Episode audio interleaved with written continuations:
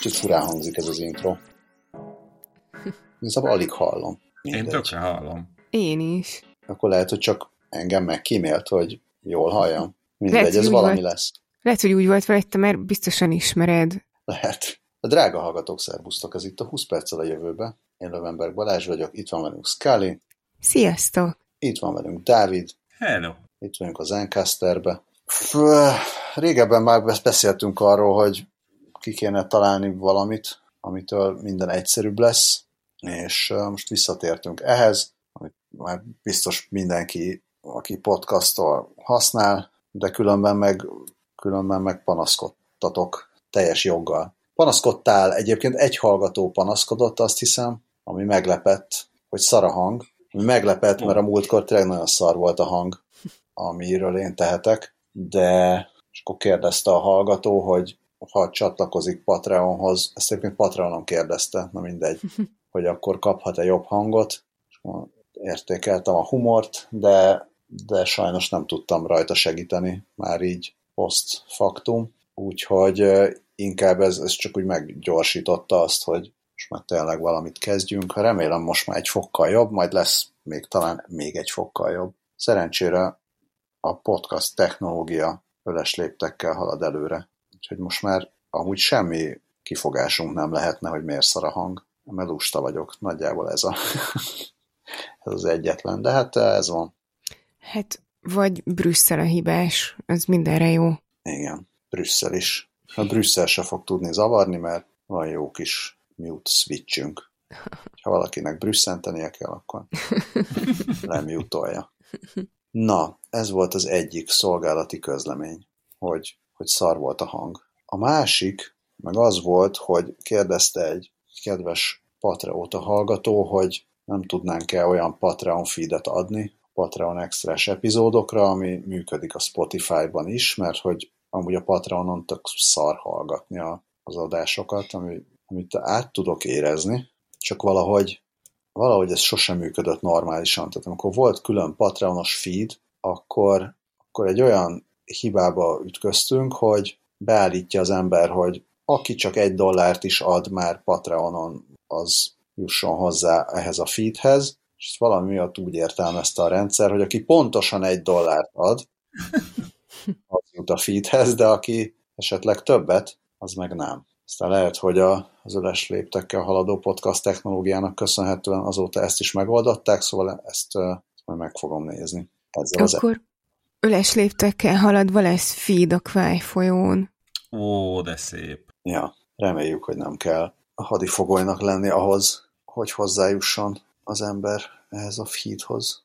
Meg azt is reméljük, hogy nem fogják hidegre tenni. Vagy ne próbálkozzak meg ilyenekkel? De szerintem abszolút elvégre valahogy... Mi lesz, mi lesz ha hidegre teszik? El kell indítani ezt az adást. Valahogy el. hát akkor induljunk el az űrtartalom rovattal. Én vállalom a felelősséget a rovatizálásért, és csak remélem, hogy nincs benne olyan, amit már elsütöttem korábban. Ez az űrtartalom kicsit gyanús. Minden esetre... Nem fogunk tőle lefagyni. Ha, csodálatos. Csak űrjük. Nem úgy, ne, ne, nem Ü- úgy, mint nem, az űrhajósok. Nem írtjuk, és nem ámogatjuk, hanem csak űrjük. Igen, szóval nem úgy, mint az űrhajósok, ugyanis hát bizonyára drága hallgatók is láttak már rengeteg sok szifit, amiben ugye így lehibernálják az űrhajósokat, aztán akkor mehetnek en fényű. És semmi baj nem szokott történni. Igen, mi, mi baj történhet? Hát ennek kapcsán van itt egy érdekes hír, ami ugyan márciusi, de szerintem még 2023-as a dátum, úgyhogy még belefér, még, még épp, hogy nem, nem a meseből rovatnál járunk. A space.com számolt be róla, hogy az űrhajósok hibernálását már egy évtizeden belül elkezdhetik tesztelni, ez pedig az Európai űr, űr ügynökség egyik kutatója mondta, és hát nyilván ez ilyen óriási lehetőségeket nyitta meg az űrkutatásban, hát például csak elég arra gondolni, hogy a Marsra olyan nagyjából egy évig tart az út, és hát már eleve az, hogy ezt nem kell ott egy ilyen kis konzervdobozban kibekkelni az űrhajósoknak, az már egy óriási előny, de hát közben meg rengeteg ö, megtakarítást is lehetne ezzel eszközölni, mert nem kell a lefagyasztott astronautákat etetni, itatni, és még ráadásul sokkal kevesebb oxigént is használnának fel ebben az állapotukban. Állatokon végzett kísérletekkel tesztelték már ezt, és ráadásul egyébként úgy tűnik, hogy a, az hibernált űrhajósok teste is kevésbé gyengül el a mikrogravitációban, úgyhogy ez minden szempontból jó lenne a, a Mars felfedezéséhez. Ezt kutatják már ezt egy ideje, ezt a, ezt a dolgot, de most Jennifer Ngo-an, a Európai űrügynökség emberi és robot, robot, roboti ö, felfedezésekért felelős ö, szekciójának ö, kutatója felvázolta a, az, az ISA kutatási ö, terveit. Azt, azt mondta, hogy hát a pénzügyi háttér meglététől függően az első kísérleteket már a 2030-as évek közepén elkezdhetik végrehajtani. Itt aztán van egy ilyen kicsit jadajadázós mondat, hogy természetesen addig még mindent finom hangolni kell, mielőtt embereken kipróbálhatnánk, mondja Jennifer Gohan, de, de azt is hozzáteszi, hogy ő úgy gondolja, hogy a tíz év az egy, egy ilyen reális uh, idővonalnak tűnik erre. Uh, már azt már kimutatták a kutatások, hogy van egy ilyen nagyon érdekes angol szó, a torpor, amit, ami gyak, gyakorlatilag a, a fizikai és mentális inaktivitást jelenti, illetve hát a Google szerint még a letargi, letargiához is köze van. fizikai és mentális inaktivitás az sokak számára ismerős lehet, különösen most így a extended home office-ban, nem kell ehhez hibernáció. hát még is a torpor és hamu vagyunk, vagy vagymuk. Illetve a to- to- torpor és potroh. Igen. A, szóval egyébként ez az, amit a, a téli álmot alvó állatok előidéznek magukban, viszont már az első kutatások, az ez irányú kutatások kimutatták, hogy ezt lehetséges előidézni nem téli álmot nem alvó állatoknál is, például patkányoknál, és... Jó sorozattal például. és ezeket a patkányokat néhány nap múlva teljesen biztonságosan vissza lehet hozni az életbe. Ehhez így mindenféle furcsa metodikát kell követni, például csökkenteni kell a napfénynek való kitettséget, illetve először nagyon intenzíven kell etetni az állatot, majd nagyon szigorú koplalásra kell fogni, úgyhogy ezért ez egy nem, nem olyan egyszerű, mint a filmekben van, hogy befekszik az ember a kis kapszulába, megnyomnak egy gombot, egy sziszen kettőt, és már el is aludt az illető. De hát a lényeg az, hogy, hogy ez már így itt van végül is a kapuban. Az még nagy kérdés, hogy, hogy ez vajon ez a mentális és fizikai inaktivitás kellően biztonságos-e az űrutazáshoz. Hát különösen, hogy az űrhajón nem nagyon lenne kezelő orvos, aki ott így bármikor ugrasztható. Uh, illetve még nagyon fontos kérdés, hogy a csont és az izomveszteség az mennyire uh, okoz komoly problémát. A, a nemzetközi űrállomáson dolgozó űrhajósok egy hónap alatt az iz, izomzatuk 20%-át elvesztik, még úgy is, hogy ott mindenféle ilyen high-tech edzőgép van, és nagyon szigorú edzéstervet követnek az ott dolgozó űrhajósok, és hát a csontjaik is elgyengülnek. Ugye nem véletlenül, amikor visszajönnek a, az űr, űr, űrállomásról, akkor, akkor így támogatni szokták őket, meg néha a kerekesszék, meg mankó is előkerül, de hát ugye itt azért a nehézség, hogy a Marsra utazó hibernált űrhajósokat nem fogja ott senki várni kerekesszékkel, meg, meg hordágyjal, meg ilyenek. Úgyhogy valószínűleg ez úgy fog kinézni, hogy amikor odaérnek, akkor még egy jó ideig majd ott kell keringeniük a, egy ottani űrállomáson, hogy és közben így feledzeni magukat arra, hogy... Fura egy picit, a, fura egy picit hogy azt állítják, hogy a, hogy a mikrogravitációnak sokkal durvább a hatása a mondjuk akár csonttömegveszteség, meg izomtömegveszteségre, meg ilyenek, de közben nem azzal hasonlítják össze, hogy de mi történik, amikor beküldjük a patkányokat mondjuk öt évre a torporba, hanem a patkányokat beküldték két napra mondjuk. Igen, Tehát, hogy nem, nem, gondolt, valahogy nem, nem tudom, mivel, mivel hasonlítják össze. Igen, van még finom hangolni, de a tíz év az reálisnak tűnik. Szóval... Hát simán lehet, hogy, simán lehet, hogy van, van néhány patkányuk torporban, és akkor majd két év múlva beszámolnak róla a meseből három. Ja, az lehet. Szóval nem, nem tudom, hogy megfelelő dolgokat hasonlítottak-e össze. A cikkből ez semmiképpen nem derül ki. A tudósok akkor mi az a Hígy neki hisz zsaru című film alapján a Hígy neki hisz tudós. Azt mondja, hogy amikor a felébrednek a téli álomból az állatok, akkor nagyon gyorsan emlékeznek a környezetükre. Például, hogy hol rejtették el az ételt, ami biztos nem rossz az űrhajósnak sem, hogyha felébred, és eszébe jut, hogy hol rejtette De egyébként még azt is írja a cikk, hogy ez a kutatás ez nem csak az űrkutatás szempontjából lehet fontos, hanem úgy általában a gyógyászat szempontjából, hogyha a hibernáció működhet, akkor az nagyon komoly lehetőségeket adhat a, a gyógyításban, ugyanis hát már csak a, akkor is nagyon elsorvadnak az emberek izmai, hogyha egy hosszabb időn keresztül fekszenek ágyban, vagy esetleg nem tudom, kómában vannak. Viszont, hogyha ezzel a módszerrel sikerül a testükben zajló mindenféle folyamatokat lelassítani, akkor ez egy, ez egy jó lehetőséget kínál arra, hogy, hogy jobb kezelést kapjanak, és csökkentsék a, a gyógyulási idő alatt bekövetkező gyengülést, izomveszteséget és hasonlókat.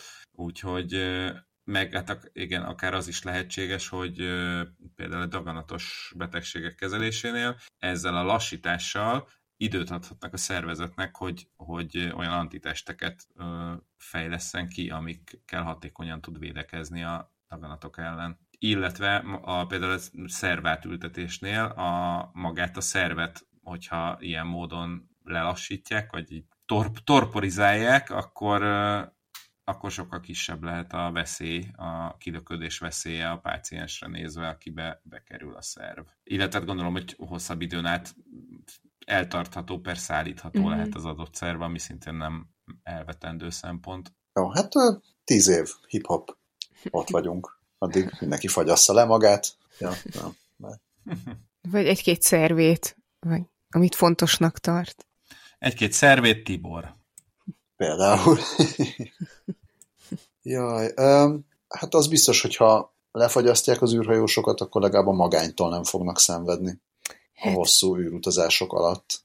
Ez így van, de képzeld el, hogy már arra is van egy megoldás. Ö, hát így ö, mondjuk még nincsen azon a szinten sem, mint ezek a hibernálásos kísérletek, mert igazából ez csak egy koncepció, de azért annyira cuki volt, hogy muszáj mesélnem róla, hogy valaki kitalálta, hogy így a magányos űrhajósoknak adjanak robotkutyákat, és akkor kevésbé lesznek magányosak, és a kutyát ráadásul Lajkának nevezték el, az első kutya után, aki az űrben járt, és hát amikor meg, megláttam a címet róla, akkor nagyon megörültem, mert tök cukinak tűnt, de utána kiderült, hogy igazából ez egyelőre csak egy, egy koncepció, de annak nagyon aranyos.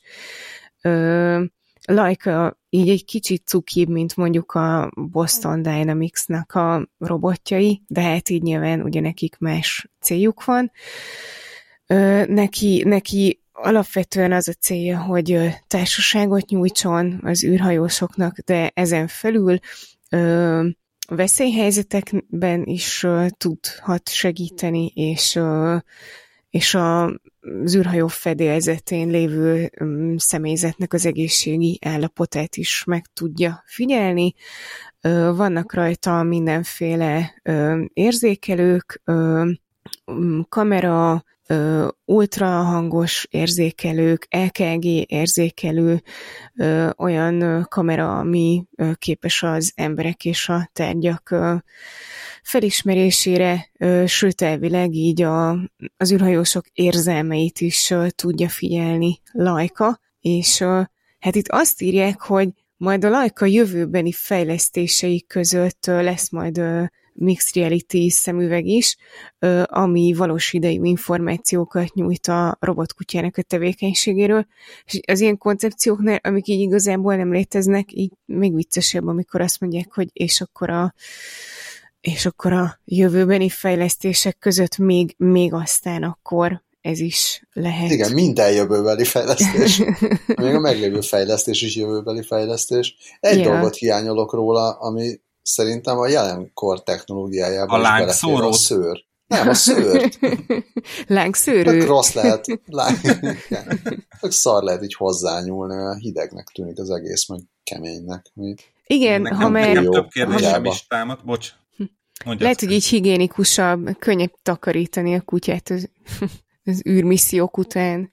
Hát vagy lehet, hogy majd lehet venni hozzá külön ilyen cserélhető bundákat, és akkor az egyik nap lehet Komondor, a másik nap, nem tudom, Bernát hegyi, azt ahogy tetszik.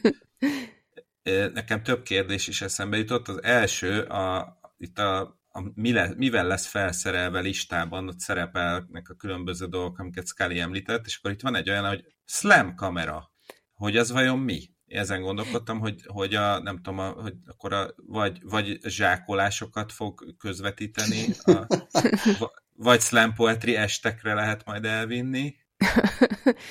ja, igen, igen, ezt, ezt én is próbáltam kideríteni, de nem, nem, nem találtam meg, hogy ez mi lehet.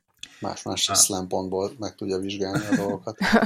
Aztán még az jutott eszembe, hogy egyébként ez kicsit olyan, a, ezek a koncepció videók, meg, meg animációk, mint hogyha a, a Sony-nak a kettes, második generációs ajbó kiskutyája felnőtt volna. Mert annak van ilyen, ilyen hasonló fej, fej meg fül formája, és, és aztán ebből kifolyólag az jutott eszembe, hogy csak az, már csak azért is szeretném, hogy ez megvalósuljon, hogy egy ilyen összehasonlító tesztet csináljanak vele, és akkor elhangozhat az a mondat, hogy a jobb oldali a Sony robotkutyája, és a bal a Lajka. Ezen gondolkoztam, hogy, hogy hogyan lehetne belehozni, de meg megtaláltad. Nagyon szép. Egyébként még, még, még azért dolgozni. A jövőbeli fejlesztés az lehetne az, hogy legyen egy fokkal cukibb, mert egyelőre olyan, nem tudom, inkább maradjon otthon. hát azt, azt írják egyébként, hogy otthoni, otthoni célokra is lehet használni, bármit is jelentsen, ezt gondolom, hogy ne legyenek otthon magányosak az emberek. Viszont közben, közben, ha úgy kerestem rá, hogy csak slam, és nincs meg a nem volt mögötte a kamera, úgy jött egy találat, ami az ilyen önvezető autóknál van, és a simultaneous localization and mapping, úgyhogy egyidejű lokalizáció oh. és térképezés. Nem tudom, hogy erre mennyi szükség van az űrben. Lehet, hogy a zsákolás az jobban néz ki az űrben, mint az egyidejű lokalizáció, de akár egy ilyen megfejtés is lehet. Ez egy tök jó megfejtés. A, a csak azon csodálkoztam, hogy akkor ezt nem így nagybetűvel vagy pontozva írják, de hát valószínűleg ez lesz, mert ennek van értelme. A zsák, zsákoló kamerának nem igazán. Szerintem egyébként már most tök cuki, tényleg, hogyha valamilyen basic bundát szerkesztenének hozzá, az, az sokat tenne a azért, de így már egy Black Mirror részben meg, megnézném. Ja, egyébként még ez jutott eszembe, hogy, hogy tényleg ilyen cukira van rajzolva a feje, arca, stb., és hogy mennyivel sokkal ijesztőbb lenne, hogyha ebből csinálnának egy izét metalheadet, nem, nem a Boston Dynamics-ból. Jön ilyen aranyosan, oh. és akkor tényleg, tényleg ott van a talánk szóró. És vajon a, a könyöke, azt, azt nem értem, hogy miért, miért ilyen furák a, a, a melső izületei. Jó, gondolom így biztos így stabilabb, de hogy a könyöke fordítva hajlik ahhoz képest, mert... ahogy egy normális kutyának. O, ott jön ki a, a Nem a hátsó lábán? Nem, a hátsó lába az stimmel, tehát ott a, yeah. a hátsó lába az, az úgy, az, az hasonlóbb yeah. egy valódi kutyához, úgy ahogy, de ugye a melső lába olyan, mint hogyha ilyen bicep körlöket akarna csinálni, tehát hogy, hogy így fölfelé hajlik a könyöke, ami ugye a kutyának nem fölfelé hajlik. Lehet, hogy lehet, hogy a következő az az lesz, hogy neki is lesz a mm, szembefordítható hüvelykúja, és az első ilyen rávezető. Azért. De tényleg akkor, ha már így még arról beszélünk, hogy hogy néz ki, az nagyon vicces, és ezt ki is emelik az Übergizmo cikkében, hogy van a hátán egy kis fogantyú, aminél fogva így, így odébb lehet rakni, meg lehet vinni hogyha, hogyha szeretnéd. Meg elvileg valami kis cuccokat tud, tud is vinni, nem tudom, mondom, rá lehet akasztani, vagy ilyesmi, de nagyon érdekesen néz ki. Hát, mintha lenne rajta egy ilyen harness. Igen. Hám a szó, amit kerestem. ja. Apropó szavak és fura szavak. Oh. A fura szavak rovatba érkezünk meg. Szép lassan mindenki kedvenc szavához a tribo elektromos hatáshoz. Én keresgéltem, hogy mi beszéltünk a tribo elektromos hatásról, egészen pontosan a tribo elektromos nanogenerátorról, aminek rövidítése a TANG, az 51-es adásban, ami nagyon rég volt, és, és ez most visszatért az internetbe. Azon gondolkodom, hogy hogy jött elém először a, ez, a, ez a sztori, hogy a triboelektromos láttam először, vagy pedig azt, hogy a kávét darálás előtt spriccelgetni kell vízzel, és akkor jobb lesz. Wow. És akkor ezt a sztorit uh, kezdtem el részleteiben megnézni, és ott egyszer csak visszaköszönt. Nem, hogy a triboelektromos hatás, de még a fraktoelektromos hatás is, ó, ami egy külön extra szó. Szóval kezdem az elején. Tehát először csak az jött szembe, hogy a, hogyha a kávét megspriccelgeti az ember, mármint a kávés szemeket, őrlés előtt, akkor attól valami jobb lesz. És akkor ezt úgy elolvastam, jó, rendben, félraktam. Majd pár nappal később szembe jött újra a hír, már a YouTube-on James Hoffman nevű kávés megmondó ember képében. Bocsát, szabad ne feled, aki szerintem Steve Buscemi eltitkolt fia. Na, az is lehet. E, és ekkor már, amikor, mivel James Hoffman mégiscsak valaki a kávés megmondás terén, e, eleve az, az, a, az ő videójának a címe, hogy ez nem csak egy antisztatikus hack, tehát már a címével is dibankol, vagy bankol, vagy nem tudom mit csinál, de hogy, hogy nem csak arról van szó, hogy itt most uh, valaki felfúj egy semmilyen hatást, szóval akkor itt tovább kattintottam, és akkor egyszer csak láttam, hogy hoppá, triboelektromos. Nagyon megörültem, hogy egy ilyen, nem is tudom, hat éves follow lehet csinálni gyorsan triboelektromosra. A, megnéztem, ez egy ilyen közel 20 perces videó, az történik, hogy a, amikor az ember otthon, vagy hát talán bárhol kávét darál, akkor, akkor ilyen nagyon idegesítő statikus elektromossággal feltöltődnek a kis kávé darálékok, és így szerte széjjel száll mindenhova, különösen a darált kávét tartalmazó tartály falára, meg így tetejére száll mindenhova a, a darált kávé, és ez idegesítő. És azon túl, hogy ez idegesítő, mert én amúgy ezzel így tudok élni, hogy állítólag, hogyha, tehát ezt így próbálják az emberek megszüntetni különböző módokon, és az egyik ilyen kis hack, amivel kávésok ezt megszüntetni vélték, az az, hogy őrlés előtt egy picit így megspriccelik a kávészemeket, és a víz az uh, megszünteti ezt a, ezt a statikus elektromos hatást. Ami egyébként a triboelektromos hatás, mint azt megtudtuk. Mert szerintem a, a múltkor, amikor beszéltünk róla, valahogy ez úgy nem esett le, hogy a triboelektromos hatás, ez, ennek valami köze lehet ahhoz, hogy, hogy, hogy statikus elektromosság. Na mindegy. És azon túl, mint kiderült, azon túl, hogy megszűnik ez a, ez a statikus feltöltöttség, állítólag még egy bizonyos fajta ilyen espresso főzésben még a, még a kioldódó, kioldódó aroma anyagok is gazdagabbak lesznek, vagy hát finomabb lesz a kávé magyarul. Hmm. Úgyhogy ezt, ezt is tudja a triboelektromosság megszüntetése. Ez egyébként ez egy tényleg tök érdekes, meg én már látok a kanyarba egy fizikai Ig Nobel-díjat, annak ellenére, hogy lehet, hogy aztán a kávé, kávés társadalomban ez előbb-utóbb egy bevett dolog lesz, hogy jönnek az ilyen antisztatikus sosított kávédarálók, de, de tényleg ezt így, ezt így nem, soha nem gondoltam volna bele, hogy tényleg kávédarálás közben ilyen dolgok történnek. Nagyon durva, bár csak több helyen írnának az interneten ilyen különleges dolgokról. Hát lehet, hogy írnak, csak nem találjuk meg. És ezzel átsúranunk a következő témára, a, a, ami egyébként egy, szerintem egy ö, komoly hiánypótlás, é, illetve azt gondolom, hogy talán a drága hallgatók között is lesznek páran, akiknek be fog ez találni. Ugye a lényeg az, hogyha napjainkban keresel, rákeresel valamire az interneten, akkor ezt valószínűleg a Google-el fogod tenni, és ha ezt a Google-el teszed, akkor olyan találatokat fogsz kapni, amik ugye így a Google-nek megfelelően vannak felépítve, kulcsszavazva, SEO-zva, stb. És hát nyilván mindig az éppen aktuális Google algoritmus mániája szerinti dolgok jönnek előre, tehát hol a videós tartalmakat fogja favorizálni, hol a, azt, amiben nem tudom, ilyen-olyan kiemelések vannak, linkek, mit tudom én, stb. Ez egy, ez egy ilyen komoly tudományág, amire azért helyenként komoly, komoly mennyiségű szélhámozás is ráépül, de ezt most hagyjuk.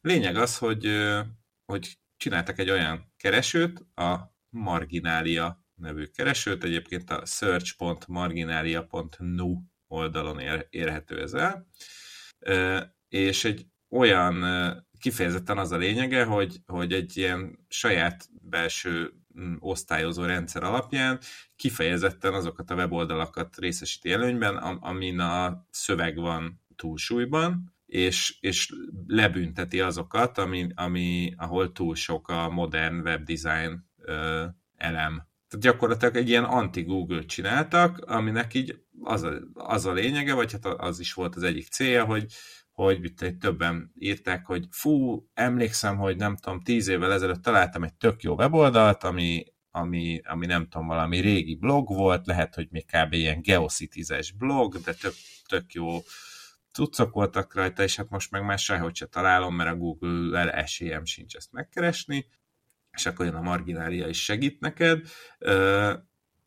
Azt írják, hogy a legtöbb link, amit, amit itt találsz, az szinte, szinte lehetetlen megtalálni a hagyományos keresőkkel, mert hogy nem nincsenek eléggé felseózva, és hogy egyébként ilyen egészen elképesztő mélységeket lehet megtalálni, ugye még a, a, az internetnek az ilyen a jófej internet korából, ugye, amikor még így mindenki csak úgy a mert, mert jó fejek vagyunk, feldobálunk dolgokat, amiket, amiket szeretnénk megosztani a világgal, korszakból maradtak ránk.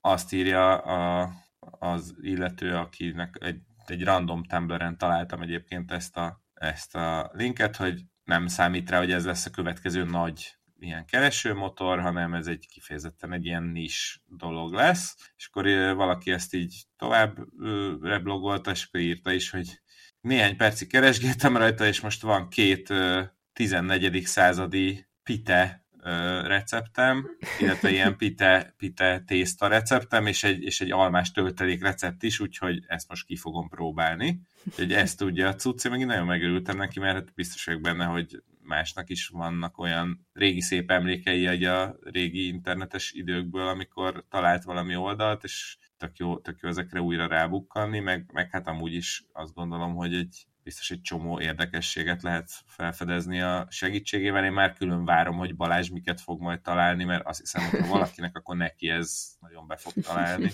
Igen, egyelőre csak az előző hírhez csatlakozva rákerestem arra, hogy kávédaráló, és az első link az az, az egy ilyen Stack Exchange, vagy hát ugye ez a klasszik tech gyakori kérdések, nem is tudom, oldalról egy olyan thread, aminek az a címe, hogy hogy kérjem meg a lakótársamat, hogy tegye vissza a cuccaimat.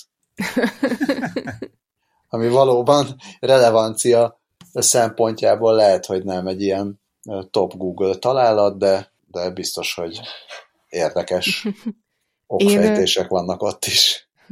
Én simán azt hittem, hogy a triboelektromosságra fogsz rákeresni ezen az oldalon, és ha már itt tartunk, akkor annyit így tegyünk hozzá, hogy ez a, ez a link, ez azzal a megjegyzéssel került bele a jegyzeteinkbe, hogy obskúrus weboldalakat keresel, itt tegyed, úgyhogy ezért került a furaszavak rovatba. De bármilyen így. fura szóra rá lehet itt keresni. Így van, így van. Ö- és ráadásul van egy fantasztikus random gomb is a tetején, ami én már látom, hogy ez, én ebbe fogok elveszni, mert eddig csak így kétszer megnyomtam, és, és már is egészen elképesztő találatokkal lettem gazdagabb. Például találtam egy Floppy Swap nevű oldalt, aminek az a lényege, hogy olyan fájlokat lehet megosztani egymással, amik ö, egy 1,44 megabajtos klasszik régi flopira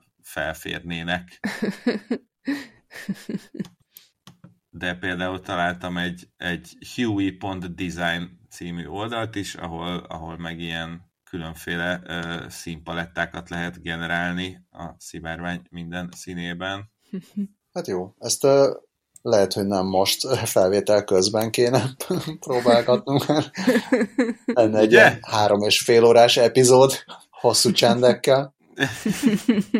I- igen, szóval hogy tényleg, tényleg ezt majd szerintem így a két ünnep között fogjuk csapágyasra járatni, és szerintem én már most javaslom, hogy januárban csináljunk egy tematikus adást, ami csak innen van. Na jobb, tényleg abba, hogy be, bezárom az Ez lehet, hogy videós adásra kéne. Egyébként igen. És az Encasteren ugyanúgy fel tudunk venni videót is, tehát lehet, hogy majd még csinálunk egy ilyet is. Tehát azt nem is mondjuk el, ne spoilerezzük el, hogy mit Jó. terveztünk mára, amit nem sikerült, de majd még sikerülni fog, de már csak jövőre. Most eltűntetek? Vagy nem, nem, nem, nem, nem, nem beszél senki, hanem mindenki nem. visszafolytott lélegzettel frissítgeti a ja. margináliát, nem, nem, nekem oldalat. Vadul pörög az agyam egy átvezetésen, de meg, megfogott. Megállt az eszed? Ugy, ugyanebben a Zsák utcában bolyongok én is, úgyhogy... Ja, még nem állhatod meg a, nem, még az később, eszed. később fog megállni az eszünk. Ja, most igen. A, most, az, az, most hát egyelőre most csak ott tartunk, hogy apropó obskurus, ugye? Igen. igen. Az bőven elég átvezetés nekem.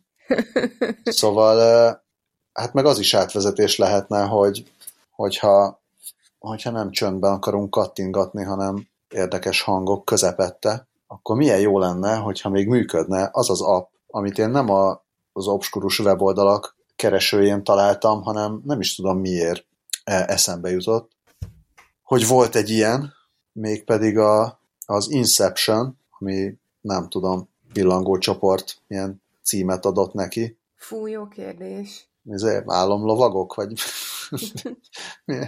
ezért aludj csak én álmodom? Álom a magyar igazság.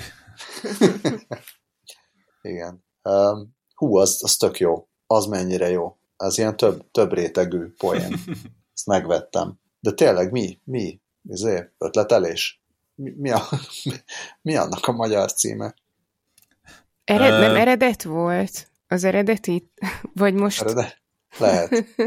Na, szóval volt, a, volt az Inception című film, és ahhoz kiadtak egy, egy iPhone applikációt, ami, ami ilyen mixed reality volt, nem is tudom, hogy nyilván nem beszéltünk róla, hiszen, hiszen ez egy régebbi app, mint amilyen régi a mi podcastunk, de az, ugye a, a magának az Inception filmnek volt egy nagyon sajátos hangvilága is, különböző hang ilyen szintekkel, meg, meg olyan álomszerű um, hangulattal, és ezt próbálta az applikáció visszahozni úgy, hogy figyelte a körülötted lévő hangokat, és azt valahogy ilyen furán visszalúpolta. Hát olyan volt, mint hogyha, mint hogyha egy ilyen álomvilágban mozognál. És közben bizonyos módosításokkal ment a, egy-egy ilyen Hans Zimmer zene, vagy Hans Zimmer-szerű zene teljesen olyan volt, mint hogyha valamilyen, valamilyen szert így beszettél volna, és azzal így mozognál a világban. Leírhatatlan az egész, és, és ez több éve, szerintem tényleg egy ilyen 7-8 éve már teljességgel eltűnt az App Store-ból, de lehet, hogy már, már sokkal régebb óta, most nem is emlékszem, ez egy, ez egy ilyen promóciós uh, alkalmazás volt, működött egy darabig, utána egy darabig még működött a telefonodon, és utána a, a különböző operációs rendszer frissítésekkel egyszer csak így el, eltört, eltűnt, nem fejlesztették tovább, meg miért is fejlesztették volna tovább, és, és úgy időről időre eszembe jut, most is eszembe jutott, rákerestem, és kiderült, hogy ilyen Reddit thread van róla, És így vannak emberek, tehát az amikor van egy ilyen kis szub-szubkultúra, hogy nem is tudsz róla, hogy, hogy emberek ebbe hasonlóan így beleszerettek ebbe az alkalmazásba, mint én, de, de közben meg közben meg így 8 milliárd ember nem tud róla, de vannak páran, akik úgy emlékeznek rá, beakadt nekik, és azóta is szeretnék, hogy legyen, de nincs, és nem tudsz mit kezdeni vele, és akkor időnként így pár évente valahogy egy ilyen Reddit threadben összejönnek ezek az emberek, így nyolcan, és, és megbeszélik, hogy milyen jó lenne, ha lenne, és milyen varázslatos volt az egész, és milyen rossz nélkül az élet. És csak ezt akartam elmondani, hogy ha vagy, vagytok még odakint emberek, akik emlékeztek a, az Inception applikációra, hogy uh, én is egy vagyok közületek, és valamikor uh, egy fejlesztő cég ezt vagy összekaparta a forráskódot, és így újra megcsinálta, és betolta az App Store-ba, és akkor talán egy ilyen pár percig még működött, utána megint eltűnt, de már ennek is sok-sok éve. Hm. Hát csak ah. ez, van egy ilyen. Na várjál, mert akkor én most hozzáteszek a dologhoz. Szóval a lényeg, mert én is emlékszem erre az apra, és akkor ugye elkezdte piszkálni az, az agyamat, miközben meséltél róla Balázs, hogy, hogy ez ismerős volt valahonnan, és aztán eszembe jutott, hogy volt az RJDJ nevű applikáció, ami talán az egyik első ilyen generatív zenei app volt. Uh-huh. És akkor az, az még csak annyit csinált, hogy, hogy azt igazából úgy volt jó hallgatni, hogy benyomtad a, bedugtad a füledbe, elindítottad, és mondjuk elindultál az utcán, hogy te mentél a villamossal. Az RJD, RJDJ azt csinálta, hogy a világból beérkező hangokból ott is így loopolgatva csinált ilyen, ilyen elektronikus zenét. És nem volt tökéletes, de, de néha tök jól el tudott kapni egy-egy ilyen, nem tudom, kattanást, vagy ajtócsattanást, vagy valaki köhögött melletted az utcán, és akkor az lett a magas dob a meg szóval ilyenek. E, és ez már szinte már emlegettem adásban is korábban, és most eszembe jutott, hogy tényleg mi is van az RJDJ-vel is, mert hogy így az is úgy valahogy eltűnt az életemből, tök kíváncsi lettem volna hogy mi van, és akkor most rákerestem. Na, megérkeztem az RJDJ uh, Wikipedia cikkére, amiből kiderült, hogy az RJDJ startupot 2008-ban alapította a Last FM egyik társalapítója, Michael Breidenbrücker, uh, és ők találták ki ezt a Reactive Musicnak nevezett nem lineáris zenei formát, ami, ami reagál a, a hallgatóra és a hallgatók környezetére valós időben és aztán ők fejlesztették ki az Inception appot is többek között. Aztán azt írják, azt írja a Wikipedia, hogy 2013-ban becsukták, lehúzták a rolót, és kivonták a forgalomból az applikációikat. Viszont itt van még egy, egy, egy pár egyéb app, amit ők fejlesztettek, és csak észrevettem, hogy van egy, egy Little Boots Reactive Remixer nevű applikációjuk. A Little Boots, ő egy popénekes, aki a 2010-es évek végén ment, ment nagyot. A, Ez a republikos cipőhöz nincs köze. Hogy... Mi, mi csodához? Hát, hogy ilyen kis cipő. Ja. Nem, nem, csak ez a művész neve. A Remedy című számot, számot talán a legismertebb, az így, az talán még így az ilyen, nem tudom, rádiókáfé vagy ilyesmi is játszottam, meg bulikba lehetett vele találkozni, és neki csinálták ezt a Reactive Remixer appot, és akkor gyorsan beütöttem a Google-be, hogy a Little Boots Reactive Remixer appal mi történik, és hát egy csodát láttam, a 734 ezer találatból a harmadik, az bizony nem más, mint a 20 perccel a jövőbe egykori alapító műsorvezetőjének, a Damage-nek a blogján egy cikk erről 2009. december 15-éről, tehát négy nap hiány 14 évvel ezelőttről. Azt gyorsan wow. be is dobtam a jegyzetekbe, és bár ugyan a maga... Lassan a... gimibe megy a bejegyzés. Igen, ugyan pont a, a, a lényeges videó az már unavailable, viszont ott van alatta a, a Reactive Remixer iPhone app tutorial videó, amin ha jól gondolom, akkor talán maga az énekesnő igen, ez a Little Boots csatornáról van, tehát ő, ő fogja itt elmagyarázni, hogy mit tud az app, tehát legalább akkor így meg lehet nézni, és akkor így az külön szép, hogy Damage ugyan már egy ideje nem ö, csinál velünk adásokat, de hát akkor így mégiscsak a része tudott lenni ennek a, az adásnak. Mm, én annyival tudok még hozzájárulni, hogy itt gyorsan real-time ránéztem a bolygó nevére, és egyrészt az Inceptionnek tényleg az eredeti címe az az, hogy eredet, viszont a, a bolygó nevén azt kapta a legtöbb lájkot, hogy a REM ény rabjai, zárójelben ne az agyhullám, és voltak még olyanok, hogy álommeló, Leonardo Almodóvár, lehunja sok szemét, sok szemét, és az álmos hölgy legendája. Hát szerintem az álom a magyar igazság az hát utólag, utólagos feltöltésként tőlem kap egy szívecskét és egy százas emojit. Igen, igen, ez még öt éve került ki, azóta már nagyon sokat fejlődött a, a közösség és a szokások is. Lehet, hogy érdemes lenne a bolygó nevének kitennie megint. Hát kéne egy ilyen kategória, hogy nem is tudom mi, életműdíj, vagy hosszú távú projektek. Ja. Na. Ö... Kitörő örömmel fogadnak, egész biztosan. Oh. Nagyon szép. Uh, hát ha már az obskurus és fura szavaknál uh, járunk, csak ezért dobtam be ide egy csodálatos webkamerát. Uh, talán mire ez adásba kerül, addigra biztos többen hallottak már róla, hogy Izlandon kitört a vulkán, amit már így hetek óta mondanak, hogy majd jó ki fog törni, és uh, ki is telepítettek, vagy 3500 embert egy Grindavik nevű kisvárosból, ami úgy nagyjából ott Izland dél-nyugati egyik csücskénél van, uh, és hát ma ki is tört ez a vulkán, aminek most ki fogom mondani a nevét, minden izlandi ajkú és, és az izlandi nyelv iránt érdeklődő hallgatótól elnézést kérek, mert én ezt most csak ilyen sútyó módon így ki fogom olvasni fonetikusan, uh, aztán majd várjuk a reykjavikukackasz.hu-ra a hangfelvételeket, hogy akkor hogy is kell pontosan kiejteni a Fagradalsfjall vulkán nevét, és igazából csak annyi a lényeg, hogy van egy tök jó weboldal, ahol meg tök szép képen lehet nézni, ahogy ott így izé fröcsög a láva, tényleg nagyon durván néz ki, aztán még meglátjuk, hogy mi lesz, mert ott így mondtak már mindent, hogy majd el, ezt a kisvárost ezt úgy, ahogy van, el lehet felejteni, mert ezt majd el fogja temetni a láva. Most ilyesmit még egyelőre nem lehet látni, csak ott szép, szépen ott izzik, meg füstöl, meg folyik, úgyhogy lehet nézegetni a lábát élőben.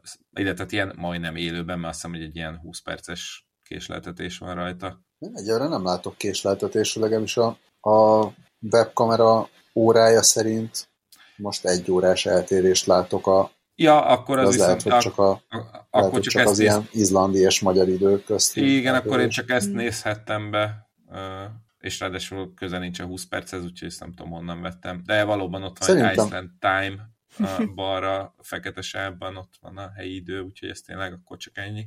Nagyon szépen olvastad ki a nevét nekem. Erről valahogy a név ritmusáról az jutott eszembe, ugye ez a svéd kapus beáll a kapuba svéd, Izland, izlandi vulkán meg Fagradal, Svial. Nagyon szép, és majd, majd építhetnek oda egy ilyen nagy templomot, a Fagrada familiát. Ez a webkamera úgy néz ki, mint hogyha, mint hogyha valami kivilágított város lenne a háttérben, holott gondolom, nem gondolom, hát biztos, hogy ezek a kis lámpának tűnő valamik, ezek a, ezek a lávadarabok, de ezt Igen, igen. Lehet, hogy ha, jó, ha nézed, akkor azért ott mozog is a, a város időnként, szóval az, az valóban inkább a, egy lávatócsa. város. Igen. Hát valószínűleg mondják, hogy láva is in the air. Hát elég erősen, igen. De akkor úgy látom, hogy már így elég szóviccet mondtunk, és már mindenkinek az agyára ment a sok láva. És megállt az eszünk? Hát, ilyesmikre akartam célozni. Ja, hogy igen, köszönöm szépen, mert látom, hogy akkor majd aki a hírt berakta, az majd mondja is, na hát én tettem be ezt a hírt, amivel megérkeztünk a megáll az észrovatba, ami szerint emberi agyszövetből készült működő számítógép ami ráadásul nem is kevesebbet tud, mint hogy felismeri a beszédet, és egyszerű matematikai műveleteket is létre tud, végre tud hajtani, a Science Alert cikke szerint. A Brainovernek hívják ezt a cuccot, és az Indiana University Bloomington mérnökei hozták létre Feng Guo vezetésével, és azt, azt állítják, hogy, hogy tényleg beszédfelismerést és matek feladatokat is meg tud oldani. Például a non-lineáris egyenlet eredményét előre tudja jelezni, ha jól értem, aztán majd Balázs mindjárt kijavít, remélem. Nekem úgy tűnik, hogy aki írta a cikket, azt se tudta, és ennek így szerintem sok értelme nincs. Hát akkor jó. Igen, azt, azt írják, hogy valamivel kevésbé pontos, mint egy mesterséges intelligencia, de, de ez a kutatás fontos első lépés egy új, új típusú számítógép. De ez mit jelent, hogy, mit jelent, hogy mint egy mesterséges intelligencia? Hát melyik? Meg milyen? Hát jó, valójában itt a lényeg, a, a, tehát hogy igen, szóval, hogy úgy mesterséges intelligencia, hogy egy, ami egy szilícium alapú számítógép hardverén futó szoftver. Uh, ja. Tehát e, e, e, Amúgy a kép, képen olyan, mint hogyha egy egy ilyen szövetre kidobott vattapamacs lenne. Igen, igen, egyébként Vagy a... papucsórán pamutbolt. Amit a fontos novum ebben a kutatásban, hogy a, az idegsejtek egyszerre szolgálnak processzorként és, és memóriaként is, ami ugye a számítógépekben fizikailag különálló egységeket jelent. Uh, organoidnak hívják ezt a, ezt a kis egységet, ami úgy néz ki, mint egy vattapamacs, vagy egy ilyen erősen elhasznált szappan. Uh, Mindenesetre az meg... organoidról mindig az arkanoid jut eszembe, tök jó játék volt. É, és hát igen, ilyen fenntartásokkal közelítem meg ezt a cikket, különösen, hogy már itt az első gyors leírás után uh, már az a rész jön, hogy három kutató, akik nem vettek részt a kutatásban, arra figyelmeztetnek, hogy uh, ahogy ezek az organoid rendszerek fejlődnek, úgy kell rajta tartani a társadalomnak a szemét ezeken a kutatásokon a neuroetikai kérdésekkel kapcsolatban.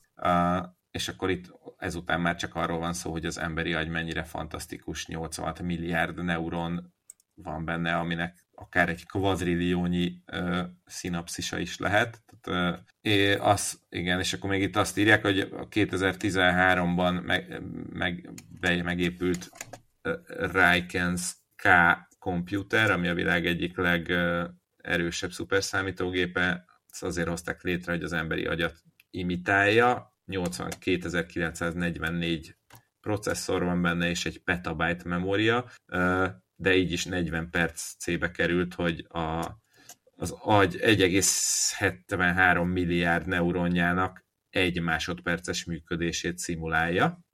Ez körülbelül az emberi agynak nagyjából ugye 1-2 százalékát teszi ki az összes szinapszis kapcsolódással együtt. Úgyhogy valamit csináltak egy agydarabbal ott a kutatók, és azt, azt állítják, hogy tud matekozni és felismeri a beszédet.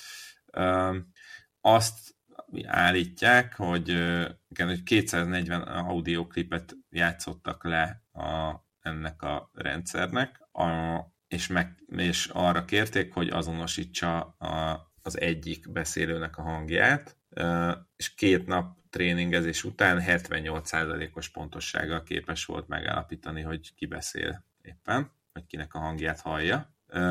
Illetve egy, aztán itt még ilyen e, egyre mélyebbre mennek itt a súlyosabb dolgokban, ilyen káosz matematikáról van, meg ilyenekről is beszélnek, úgyhogy tényleg nem akarok óriási nagy hülyeségeket mondani, csak azt, hogy, hogy ez így létezik, és valamit csinálnak vele, úgyhogy bízunk benne, hogy majd jövőre már többet tudunk meg róla, amikor majd beleépítik egy ilyen robotkutyába, és akkor a robotkutya majd hirtelen átveszi az uralmat a világ fölött.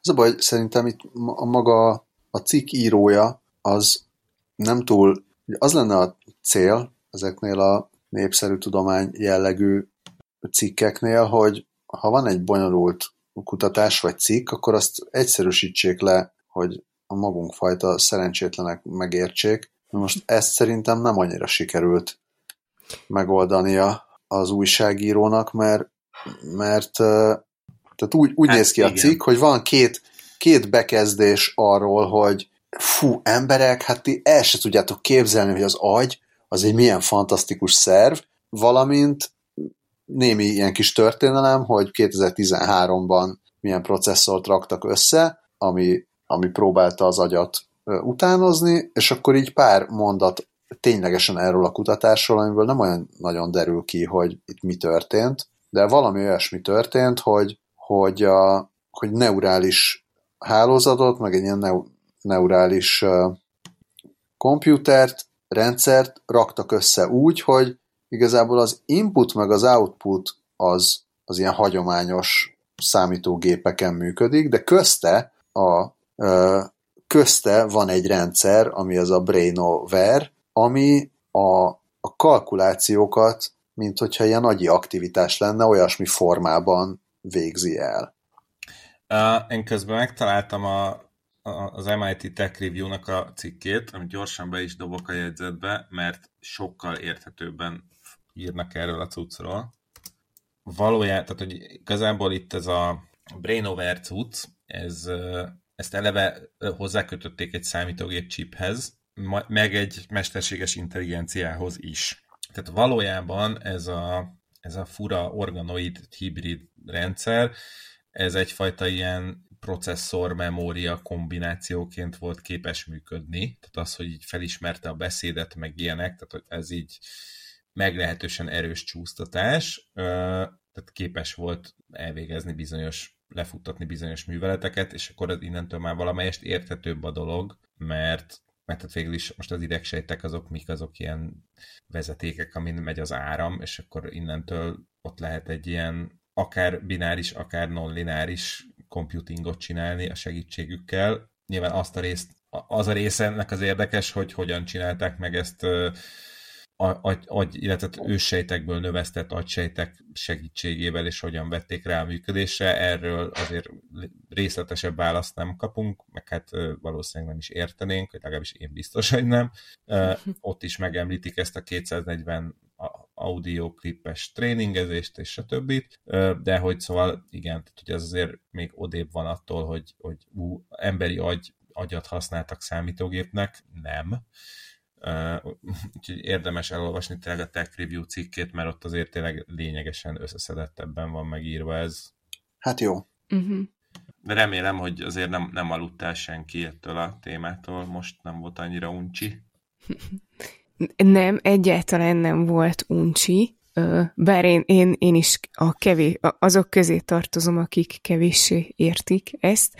Viszont ha már felhoztad az alvást, mm-hmm. akkor, akkor van itt ez a nagyszerű hotel, ahol... Vagy azt akartam kérdezni, hogy hogyha itt a fel, fel tudta ismerni a Brain, Brainover a japán hangokat, akkor milyen helyen lehet még felismerni a japán hangokat.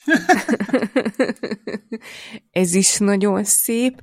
Hát egy olyan kapszula hotelben, amit az NTT Data nevű japán IT szolgáltató vállalat fog üzemeltetni, mert hogy ők azt találták ki, hogy, hogy egy ilyen kapszula hotel láncot akarnak nyitni, ahol elemezni fogják a vendégeknek az alvási szokásait, de ez természetesen azért, hogy mindenkinek jó legyen, a vendégek is kapnak tippeket arra, hogy hogyan tudnának jobban aludni, és hát a cég pedig személyre szabott egészségügyi és wellness szolgáltatásokat tudna majd nyújtani, és természetesen anonimizált módon kezeli az adatokat, és hát az, az a terv, hogy 2024-ben, 2024 júliusában nyílik az első ilyen hotel Tokióban, és egy a Nine Hours nevű kapszolahotel üzemeltetővel együttműködésben, és a Fitbit-tel is együttműködnek, ugyanis hát nyilván a, a kapszulahotelben lesz a, az ő szolgáltatásuk, és ö, Fitbitet fognak kapni a vendégek, és azok is gyűjtik a, az adatokat az alvásokról, illetve magában a szállodában is vannak mindenféle érzékelő technológiák, agyhullám érzékelők, infravörös kamerák, mikrofonok és testmozgás érzékelők, sőt, van egy olyan egy olyan eszközük is, ami a test mag hőmérsékletét képes megbecsülni, és akkor ez, ezt is tudják mérni, és, és hát itt így vannak ilyen mindenféle nagyra törő célok, hogy a, a cég azt a célt tűzte ki, hogy 2027-ig világszerte 10 millió embernek az alvási adatait fogja összegyűjteni, és ehhez összesen 30 ezer szállodai szobában akarják elhelyezni az alvás technológiát figyelő eszközeiket, és, és ebből 2030-ra 30 milliárd jen, azaz 203 millió dollárt, dollárnyi bevételt várnak ettől az egészségfejlesztési üzletektől, és hát nekem az egész cikkből az jött le, hogy, hogy nem fognak kérni az emberektől pénzt a, azért, hogy tehát a szállásért, hanem egyszerűen az adataikkal fizetnek az emberek, ami egy ilyen egészen új, újfajta öm, elképzelés itt így a, nem tudom, az ilyen Facebook és egyéb dolgok után, amiről, tehát ugye mindenről mondják, hogy ha az interneten valami ingyen van, akkor az adataiddal fizetsz érte, de hogy itt már ilyen szállodai szobáért is fizethetsz az adataiddal. Um, vannak kérdéseim. Uh, többek között például azt, azt írják itt, hogy, hogy kapsz egy feedbitet, amit, amit hordanod kell, amíg ott, ott tartózkodsz. Az első kérdésem az lett volna, ami felmerült, hogy mi van, ha valaki nem feltétlenül csak aludni tervez, de aztán rájöttem, hogy kapszula hotelről beszélünk, tehát olyan nagyon uh, intenzív dolgokat nem nagyon lehet csinálni benne, de de szóval igen, hát, tehát akkor gondolom, ez, akkor ezek ilyen egyszemélyes kapszulák, azt jó estét kívánok. Hát meg ne, nem is az, hogy, hogy egyszemélyes, hanem hogy így uh, szólnak előre, hogy figyelj, be van mikrofonozva, kamerázva, nem tudom, a hőmérsékletettől kezdve mindent figyelnek. Na igen, és akkor a második kérdés, ami felmerült, ugye az a nem tudom, hogy ti voltatok-e már ilyen úgynevezett alvásvizsgálaton, de én, én sem voltam, de volt kollégám volt, és annyit tudok, hogy hát az nyilván a mostani technológia az azért még egy Fitbitnél, meg pár szenzornál még, még azért macerásabb, mert rahedli ilyen tappancsot ragasztanak az ember, nem tudom, fejére, melkasára, ide-oda, amoda, kilométernyi drótok mennek mindenhova, nem a világ legkényelmesebb dolga egy ilyen helyen eleve elaludni, ráadásul valamennyi, tehát hogy valamennyi világítás is van, jó, az persze ilyen szemtakaróval lehet, ki lehet küszöbölni, de hogy szóval nem, a, nem az van, hogy bekuckózol a kedvenc pózodba és úgy alszol, hanem így úgy alszol, ahogy tudsz, ahol éppen nem nyomódik a fejedbe, füledbe, akárhova a kábel, a tappancs, az elektróda, a nem tudom mi. így innentől azért kíváncsi vagyok, hogy, hogy mennyire pontos és milyen, milyen szenzorok és hol vannak egész pontosan de hát persze azért ők biztos jobban tudják, csak azért úgy meg biztos fejlődött ez a technológia is, azért kíváncsi lennék, hogy pontosan hogy működik e-, ezeknek a dolgoknak a mérése. Hát valószínű nem olyan pontos, mint egy, mint egy ilyen kórházi laboratóriumi alvásvizsgálat. Hát meg yeah. valószínű, hogy az egész az sokkal shadybb, hogy most akkor itt pontosan nettó kifizet kinek, az nem derült ki igazából hogy most uh, itt te vagy a nettó befizető, vagy pedig, tehát hogy ezt azt mondják, hogy de neked ez tök jó, hogy kapsz egy alvás analízist, vagy pedig nekik tök jó, hogy adtál egy csomó adatot, és akkor ezért ingyen alhatsz. Szóval teljesen átláthatatlan az egész. Igen. Egy cikkre jó, az Interesting Engineeringen. Igen. És, ne, nekem egyébként te... egy dolog, bocsánat, mondjad nem, hogy titeket még egyáltalán érdekel. A, emlékszem, amikor jött ez az ilyen kapszula hotelek, ezek már biztos régóta léteznek, de hogy amikor először olvastam, vagy hallottam róla, akkor ez olyan volt, hogy, hogy, hogy hallott róla az ember ideát, hogy ú, ez, mi, ez milyen érdekes, és akkor milyen jó lehet ezt kipróbálni, de most arra valahogy inkább oda jutottál, hogy ez körülbelül olyan, mint hogyha azt mondanám, hogy hát milyen érdekes lehet a híd alatt aludni, milyen érdekes lehet ezt így kipróbálni. Tehát biztos, hogy halál kényelmetlen, és is senki nem, nem most az, hogy jó szántából, vagy így olyan szántából, de hogy így, ha lehet, szinte csak kizárólag kényelmesebb dolgokat lehet elképzelni ennél, tehát ha nem muszáj az embernek, akkor miért menjen ilyen helyre aludni? Hát igen, én, én egyszer szálltam meg egy úgynevezett Formula 1 hotelben, Belgiumban, ha jól emlékszem, ami, ami tehát nem, nem, tehát nem volt semmi közel Forma 1-hez, amikor ott megszálltunk, de gondolom, hogy ilyen belga nagydíj. Ez ilyen klasszik budget hotel. Ide, azt, azt, de, azt de, de várja, várja, nem, nem, olyan, de nem volt, nem volt az annyira klasszik, mert például a, a, a WC az olyan volt, hogy bementél egy szobába, és tehát egy, egy, egy kinyílt, kinyílt az ajtó, nem szoba Mennyit ittál, Dávid, mennyit ittál, lehet, hogy nem úgy tizen, volt. Várjál, várjál, tizen, 15 éves voltam, azt hiszem, amikor ez történt, úgyhogy tulajdonképpen vissza keveset. Úgy nézett ki, hogy a, nem, volt, nem volt egy ilyen konkrét WC kagyló, hanem így a szoba fala volt úgy kialakítva, hogy, hogy, hogy volt belőle kialakítva egy ülés, amin ott így elvégezted a dolgodat, majd miután kimentél és becsuktad az ajtót, lehúzta magát, majd az egész kócerát fertőtlenítette, ami azért volt jó, mert hogy egy busznyi ember oda beesett, akkor így az ötödik perctől fogva soha, soha többet nem tudta elmenni vécére, mert vagy volt bent valaki, vagy épp tisztította magát a cucc csak ennyire emlékszem belőle, hogy az volt így a legközelebb egy kapszula hotelhez, de hát már az se volt túl komfortos, és akkor tényleg egy ilyen japán, tényleg ilyen koporsó kapszula hotel, az, az még durvább lehet. Ö, szerintem, hogy én is így a, nem tudom, az én klaustrofóbiámból és ö, nagyon rossz alvásom el sem tudom képzelni. Ö, viszont ö, pont, nem, nem tudom, egy-két hónapja valamelyik ö, magyar tiktokernél láttam egy videót, hogy így, nem tudom, éppen szem tájföldre utazott, és akkor valahogy, valahol egy repülőtéren olyan volt az átszállás, hogy így inkább meg, meg, megszállt, vagy megaludt egy ilyenben, és akkor arról így úgy mesélt, hogy na hát milyen érdekes, de valószínűleg nem akart volna ott túl sok időt eltölteni. Viszont Dávid, amit meséltél, erről így az jutott eszembe, hogy hát igen, akkor a mellékhelység az nem játék, és valószínűleg ott így a sok vendég, aki nem jutott be a klotyóra, ők mind grimaszokat vághattak. Oké. Okay hozzám. Apropó grimasz, most hogy hogy jutott ez eszedbe,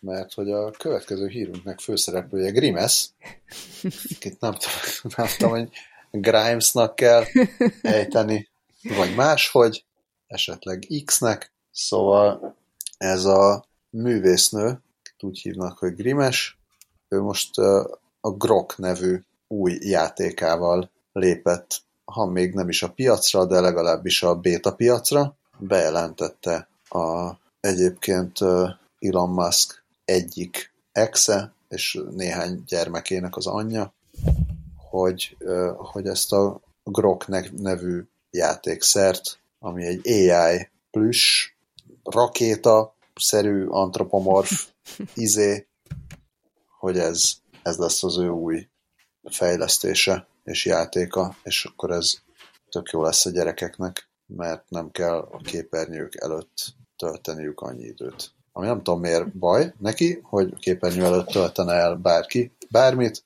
ha csak az nem, hogy a képernyő előtt esetleg találkozhat a saját apukájának a, az idiótaságaival, mármint hogy a gyerek. De ezt egy Curio nevű cég fejlesztette ki, aminek alapítói Misha Sally és Sam Eaton, és rész tulajdonosa Grimes. És hogy ez a, ez a tech játékszer, annak ellenére, hogy ez ai hogy állítólag ez sokkal jobb a gyerekeknek, mint hogyha képernyők előtt vannak. Uh-huh. Lehet vele beszélgetni, úgy, ahogy egy chatbottal. Három, három variáció van, az egyik a Grok nevű antropomorf rakéta, kicsit olyan, mintha lenne egy ilyen kis vakontszerű gatyája is, csak, csak nadrágtartó nélkül. Van a, a Grok, Grok hangja egyébként maga a Grimes, van a Gebo, aki úgy néz ki, mint egy milyen plüss Gameboy, és, és van egy harmadik, ami meg Graham. Pokémonnak néz ki. Graham, igen, igazad van. Egy, egy ilyen türkiszkék, állítólag nyúszi. 100 dollárért lehet előrendelni, 3 és 7 éves kor közé lövik be a célközönséget, és akkor tudnak kérdésekre válaszolni, meg wifi-hez csatlakozni, meg mindenféle ilyen verbális játékokat űzni.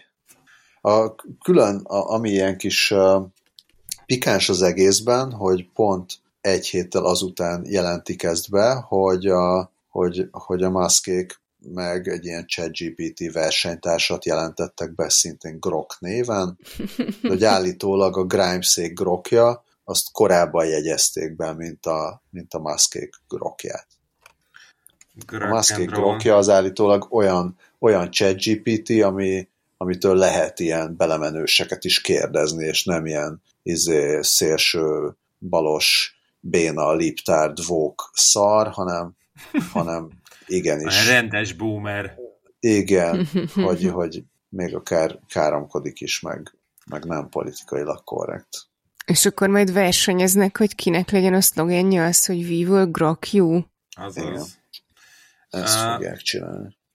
Ugye elkezdtem gondolkodni, hogy mi a túró értelme van ennek, hogy így a izé gyerekek megkérdezgethetik a kis plusz cuccukat arról, hogy nem tudom, hogy készül a rakéta, meg ilyesmik. Hogy, és akkor ezen gondolkodtam, hogy, hogy nem értem a, a felhasználási, a, a use case-t, hogy hát akkor, ha így ott van a gyerek és játszik a kis plüssével, akkor miért nem a szüleitől, vagy a nagymamától, nagypapától, vagy akárkitől kérdezi meg, hogy mi van a rakétákkal.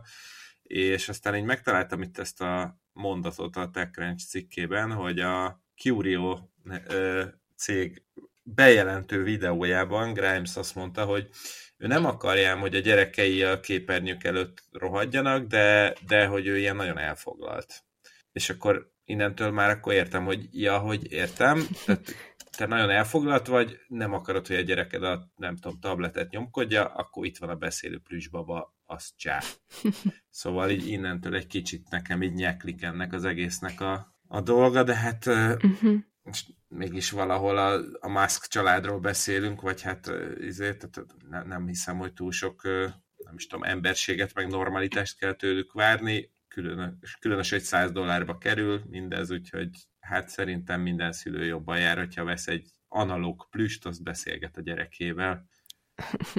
Szerintem ez egy jó ö, megoldás, vagy hát egy ilyen jó alkalmazás a, a, a chatbotokra. Csak, ja, hát arra igen. Csak... csak egész, nem úgy értem, hogy, hogy ez, ez tök jó, hogy van egy, van egy ilyen beszélgető plüss, ami esetleg értelmesebb válaszokat ad, mint korábbi beszélgető plüssök. Szerintem ez, pláne, hogyha esetleg úgy van megcsinálva, hogy tanuljon, ne csak arra emlékezzen, hogy most 5 perce mit kérdeztél tőle, hanem esetleg arra is, hogy tegnap előtt mit kérdeztél tőle, hogy ez tele van privacy buktatókkal, az, az teljesen Aha, biztos. Igen. Meg hogy tele van olyan buktatókkal, hogy hogy tehát ez a, hogy hívják ezt ilyen prompt gaming, tehát hogy hogy tudja elérni a gyerek, hogy akkor adja meg a méregreceptet, meg, meg hasonlók. Hogy ezt, ezt hogy kerülik ki, azt nem tudom, meg hogy mikor jönnek majd az első ilyen dollár százmilliós perek, azt se tudom, de hogy egy ideális világban ez amúgy egy vicces játék lehet, amitől aztán lehet egy képzeletbeli barátja a gyereknek, ha éppen nem ér rá a szülője. Szóval ez, igen, Hát, na igen, a, és aranyosabb, a... aranyosabbnak néz ki bármelyik, mint a Elon Musk. ez a lajka kutya. Jó, oké, ez, ez, ez oké, de igen, hogy, ahogy mondtad te is. Tehát, hogy ilyet kell adni az űrhajósnak. Igen. Igen, nincs ugyan gyerekem, de előbb adnám az űrhajósnak, mint egy gyereknek, onnantól, hogy egy, egy wifi-re kötött hangszóró és mikrofon is található benne, azt meg ugye már körüljártuk egy párszor, hogy az ilyen eszközöknek az IT védelme az mennyire jó, vagy inkább nem annyira jó. Hm. Igen, szerintem is uh, minden relatív, tehát ahhoz képest, hogyha, ja, én mint kívülálló, nyilván azt gondolom, Most hogy... az űrben. Ja, nem a gyerek témában, de hogy, hogy tényleg ahhoz képest, hogy egy iPad-et adsz a gyereknek a kezébe, ahhoz képest egy fokkal tényleg jobb a grok, de, de hát igen, így van, vannak, vannak szintek, vagy van, ami még, még jobb lehet a, a wifi-s kamerás mikrofonos plüssnél. Na igen. Az űrben senki sem hallja, hogy mit kérdezel az interaktív plüssöttől. Hát de lehet, hogy csak unatkoztak, mert uh, uborka szezon volt, és nem tudtak mit kitalálni. Hát akkor Vagy valamilyen a, más szezon. Az a következő szezonnak, igen, ami nálunk a Beeper szezon, vagyis hát Beeper szezon, ne kérdezzétek, Scully írta.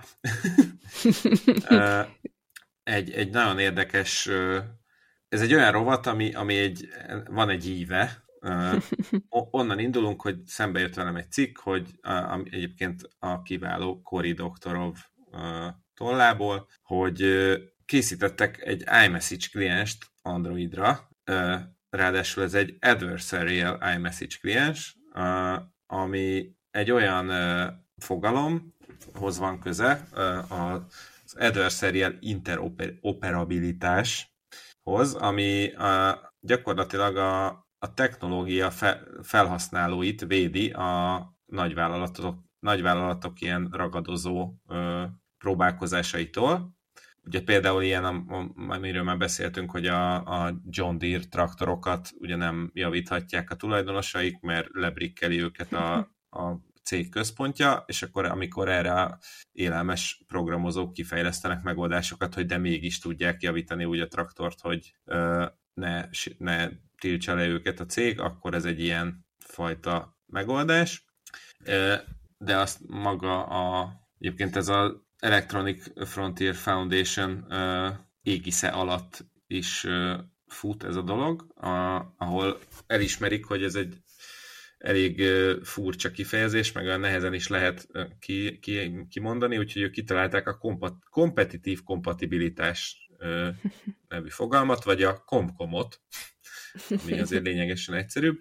Na és akkor itt jön be a képbe a, az ugye, hogy a, az Apple megcsinálta az iMessage-et, ami, ami ugye az I, iOS eszközök közötti üzenetküldést teszi lehetővé, ráadásul ez ingyenes is, ingyenesen is van talán, majd Balázs kijavítanám, meg végpontok között titkosítva van, meg ilyeneket, ez végül is igazából nem is SMS, hanem ez az Apple-nek a saját ilyen üzenetküldő. Nagyon nem SMS. Megoldása, igen, csak ugye ez az iPhone-okon ott az SMS, tehát ha, ha bemész a, az üzenetküldőbe, ahol amúgy... Hát ez az alap, ez az alap messaging igen. platformja. Visz, és akkor ugye, ha egy iPhone-ról egy androidosnak küldesz ö, üzenetet, akkor, akkor az más, más színnel is jelenik meg, és akkor látod, hogy a túloldalon nem iPhone fogadta. És akkor elkezdték, többször már a, a, az Apple-t, hogy csináljanak nem, nem iOS rendszerhez, tehát praktikusan Androidhoz iMessage klienseket, de, de ezt így az Apple megtagadta, és aztán múlt év szeptemberében egy 16 éves ö, gimnazista, JJ Tech néven programoz, meg fejlesztget, közé tette az iMessage-nek egy ilyen nagyon részletes technikai leírását, és, és aztán ennek lett az eredménye egy Beeper nevű applikáció, ami ennek a srácnak a kódjára építve a Beeper Mini néven kidobtak egy Android alapú iMessage klienst, ami ráadásul végpontok közötti titkosítást is tartalmaz, és részemről ennyi lett volna így alapvetően a hír, aztán amikor beraktam a jegyzetbe, akkor láttam, hogy Balázs egy idő után oda dobta alá, hogy ugye nem gondoltuk, hogy ez sokáig fog tartani, és bedobott egy másik cikket, mindjárt átadom neki a szót, de aztán ráadásul ennek még folytatása is van, úgyhogy most már tényleg elképesztő izgalmak következnek, úgyhogy Balázs, kérlek, vedd át. Ja, én nem akarok így nagyon-nagyon hosszan beszélni erről, meg még csak nem is akarok Kori doktorovval se vitatkozni, hogy miért tehát most szerintem miért fekete az Apple, hogy miért nem engedi mindenkinek, hogy már pedig használják az iMessage-et, vagy, tehát hogy ez ilyen, ezekbe, ezekbe tényleg nem megyek bele, inkább csak itt tök érdekes, hogy egyrészt egy milyen ügyesen meghekkelte ez a 16 éves a, a rendszert, hogy ugye, régebben is volt ilyen, hogy megpróbáltak iMessage-szerűségeket küldeni Apple ID nélkül, és valahogy így soha nem, tehát ez valahogy soha nem sikerült olyan normálisan, rendesen, meg nagy mennyiségben, de úgy tűnik, hogy, úgy tűnik, hogy ez, ez a megoldás, ez tényleg, tényleg abszolút legit. Már idézebb legit, tehát nem legit, de hogy így ténylegesen jól működő és tényleg rendes iMessage-et küldött így a, az ember, majd azután felhúztak rá egy fizetős szolgáltatást, ami azért úgy elég érdekes. Tehát ez a Beeper, ez elkezdte valami havi egy-két dollárért árulni ezt a, ezt, a, ezt az alkalmazást, meg ezt, az, ezt a szolgáltatást. Ja igen, ez a Beeper Mini, ami egy Android alapú iMessage kliens volt, kliens, és így azért volt érdekes, hogy ezt, ezt elkezdték pénzért árulni, mert azon túl, hogy, hogy így úgy meghekkelték a rendszert, ezek mekes szervereket használtak, tehát ami oké, okay, hogy ha az embernek van egy iOS készüléke, meg Apple ID, akkor idézőjelben ingyen használhatja ezeket a szolgáltatásokat, de, de ez a Beeper Mini, ez meg, ez, ez meg teljesen, teljesen ilyen ellenséges, vagy adversariális, vagy akármilyen módon. Tehát ez a nem, nem töltenél le egy autót, vagy mi. Tehát, hogy ez a, ők letöltötték az autót.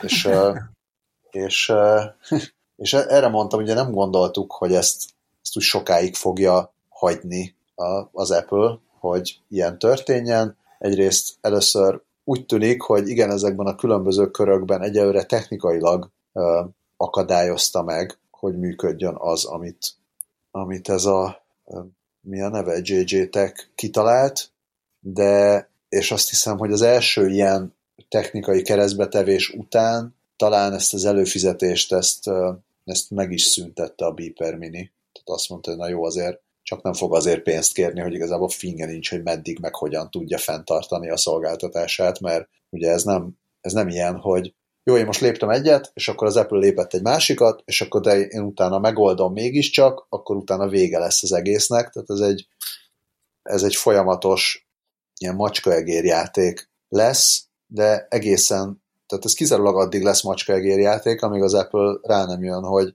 ja, tulajdonképpen én vagyok a világ leggazdagabb vállalata, és sokkal jobb ügyvédeim vannak egyrészt, másrészt sokkal több pénzem, sokkal több időm, és, és abszolút jogom és igazam van hogyha azt mondom, hogy oké, gyerekek, kurva gyorsan ezt állítsátok le, mert, mert teljesen jogtalanul használtok itt dolgokat, és tehát, hogy egész egyszerűen jogi úton valószínűleg pikpak össze lehet törni ezt az egészet, mert akármit is mond Kori Doktorov, hogy itt mindenkinek joga lenne a, a titkosításhoz. Egyébként mindenki tud nyugodtan titkosítva üzengetni, tehát a WhatsApp is end-to-end titkosítva van, ott van még 15 másik end-to-end titkosított chat lehetőség, tehát semmi, szerintem is semmi nem, még morálisan se, meg sehogy se, esztétikailag se írja elő az Apple-nek, hogy akkor ő most tegye lehetővé a világ összes emberének az end-to-end egymással való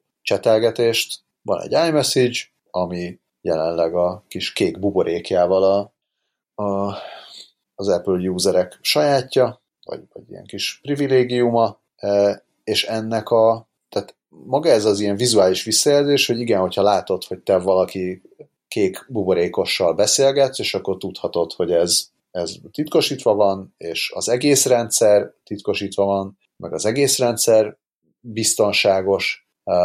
Ez egy, tehát ez egy, ez egy ilyen PR szempontból is egy tök fontos dolog az Apple-nek, és ezért se értem, hogy így mit, mit gondolt, ez az ilyen Beeper Mini, hogy ez sokáig tud működni, mert, mert a, egyébként a visszajelzés az az volt az Apple részéről utána, tehát nem azt mondták, hogy igen, és megjavítottuk azt a rést, ami volt, és akkor amit kihasznált a Beeper Mini, hanem csak valami olyasmi volt, hogy az Apple számára nagyon fontos a felhasználók biztonsága, és akkor ezt a továbbiakban is védeni fogja. És igen, az egy, az egy eléggé erős, meg vagy nagy biztonsági kockázat, hogyha ha nem bízhat meg a user abban, hogyha ő kék buborékot lát, akkor az ott annak a végén ki van, mert, mert van egy ilyen luk esetleg. Hát most azt most nem tudom, hogy éppen most hol tart ez a macska egérjáték, de, de meglepő lenne nekem, vagy egy nem, nem várom azt, hogy, hogy itt hosszú távon Beeper Mininek bármiféle lét jogosultsága, meg, meg így oxigénje marad. Mert azért ez egy elég fontos elem. Tehát nem, nem arról van szó, hogy itt valaki izé, kusban valami kis izé, nem tudom, a Apple 129 teljesen fontatlan kis alkalmazását leklónozták, és akkor jaj, jaj, ezt most titokba lehet használni, hanem kb. így a három legfontosabb alkalmazás közül az egyikre egy rátenyereltek, hogy gyerekek, most már ezzel is lehet játszani, de jó. hát, ja. Szóval, hogy Cory Doktorov is megírta, itt egy több trillió dolláros cég van, vagy több billió, nem tudom mi a long meg short milliárdok meg milliókba éppen mennyi a, az Apple értéke, de nem, nem valószínű, hogy sokáig fognak itt játszani. JJ hm. tekék. Hát csak ennyi. De nagyon ügyes, nagyon ügyes hack volt. Innen is jár a kis taps emoji. De nem titkosító. Hát nem. És most mi? Most mindenki szomorú, hogy nem tud kéket buborékozni? Dávid elaludt. Reméljük, hogy nem kiesett az adásból. Ö, nem, nem. Ö, lemjútoltam egy ivás erejéig magam, azt úgy maradtam. De abszolút, abszolút itt voltam, és figyeltem, sőt, még közben hozzá is szóltam, de az, az így el, elment. Nem mindegy, nem volt annyira lényeges. Én még a kék buborékozáson gondolkoztam, hogy ez mi mindent jelenthet még, de nem merek belemenni a részletekbe. Hát, ja. hát esetleg a Motorhead rajongók azok nagyon örülhetnek a Lemmy útnak. nagyon szép. Na, de én nagyon örülök, hogy Dávid nem tűnt el rejtélyesen. Én is, én is. Viszont, hogy ez miért átvezetés, azt már csak a patreóták fogják tudni, megtudni. És a nem patreótákkal pedig jövőre találkozunk újra? Gondolom, igen. Idén már nem találkozunk, mert most már inkább nekiállok a második adag beigli kinyújtásának, meg egyebeknek. Nem tudom, ti hogy vagytok ezzel. Én, én sem terveztem már idén felvenni. Hát akkor drága non-patreóták, nagyon szépen köszönjük az egész éves türelmes hallgatást, esetleges visszajelzéseket, esetleges értékeléseket. minden, minden egyebet. Igen. Nagyon szépen köszönjük, ígérjük, hogy a jövőben is lesznek dolgok. Ha esetleg szeretnétek még az idén valami extra kontentot hallani, akkor meg a patreon.com patreon.com per cast.hu oldalon? Nem. patreon.com per cast oldalon lehet jól megpatreonálni, és akkor ott vannak olyan epizódok, amikben vannak extra tartalmak. Igen, de akárhogy is, jövőre is lesz 20 perc. Há, hogyne. Úgyhogy szervusztok. Sziasztok. Hello. Figyelj csak, ide is tudok rakni ezért. Ide szokott lenni még egy intro, és akkor utána, utána meg patreonálunk.